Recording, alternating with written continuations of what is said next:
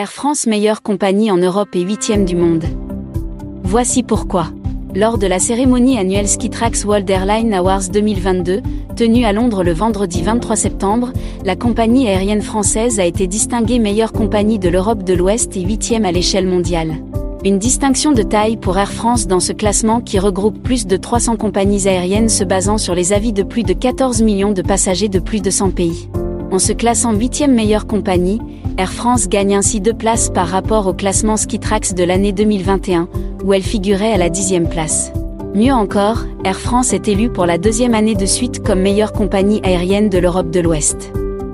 La compagnie française s'est également vue attribuer la récompense de meilleure propreté des cabines des compagnies aériennes en Europe. Air France fait du vol, un vrai moment de plaisir dans toutes ses opérations quotidiennes, écrit Skitrax sur son site.